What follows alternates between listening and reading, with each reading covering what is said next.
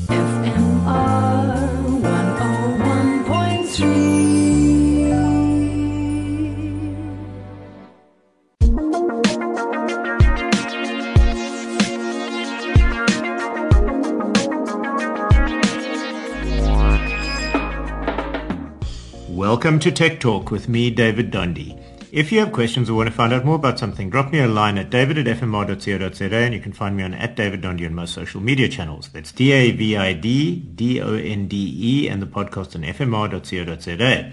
We are all gently typing our lives away at our desks, apparently. No news there. Fueling the flames is the fact that sitting is the new smoking, apparently. So I ventured forth into the world of standing desks. I was not prepared to take this lying down or even sitting back on this one. There are a few cures for this first world problem. The tried and tested is sitting on a gym or yoga ball.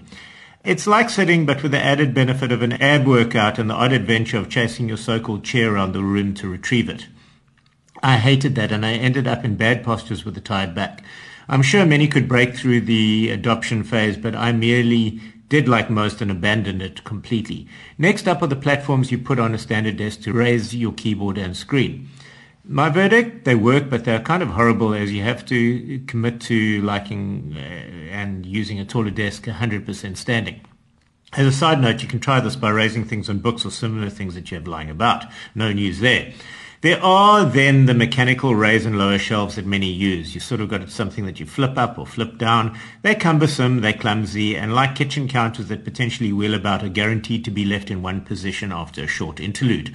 So we come to the electronically raisable desks. Most are available with or without tops to choose your own desk surface, and they have little control panels to select the height and usually around three to five memory sittings. Sit, stand, and somewhere between, or maybe for you and somebody else you work with. Individually adaptable to your particular preferences. Yes, finally a solution. I bought mine without a top and added my own one as A, it was significantly cheaper, and B, I found all the available tops a tad ugly. A win. Saved money and gained aesthetic grandeur and used a slab of gloss I had kicking about anyway. Things to consider when buying. They're available uh, from pricing around three to five thousand rand up to many tens of thousands, and price does not equal quality here. Check the weight rating, check the supplier, um, and when you're checking the weight rating, not just of the stuff on the desk, but remember also the countertop. The one I bought will quite happily lift a slab of marble all day. Of course, don't ask me how I know this. Expect a fully spec good one for around 10,000 Rand, but another uh, pro tip here is that these things are often on deep discounts, so be patient and keep a good lookout for what's on special.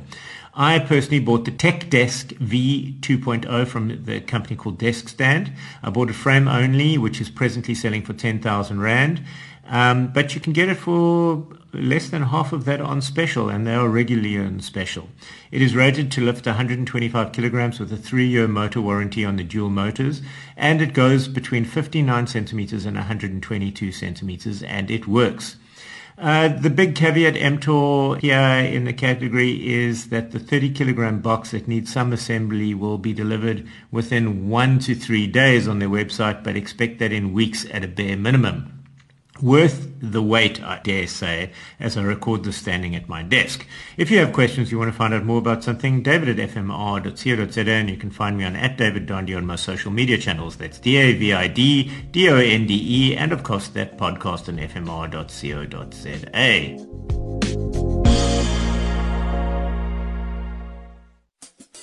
FMR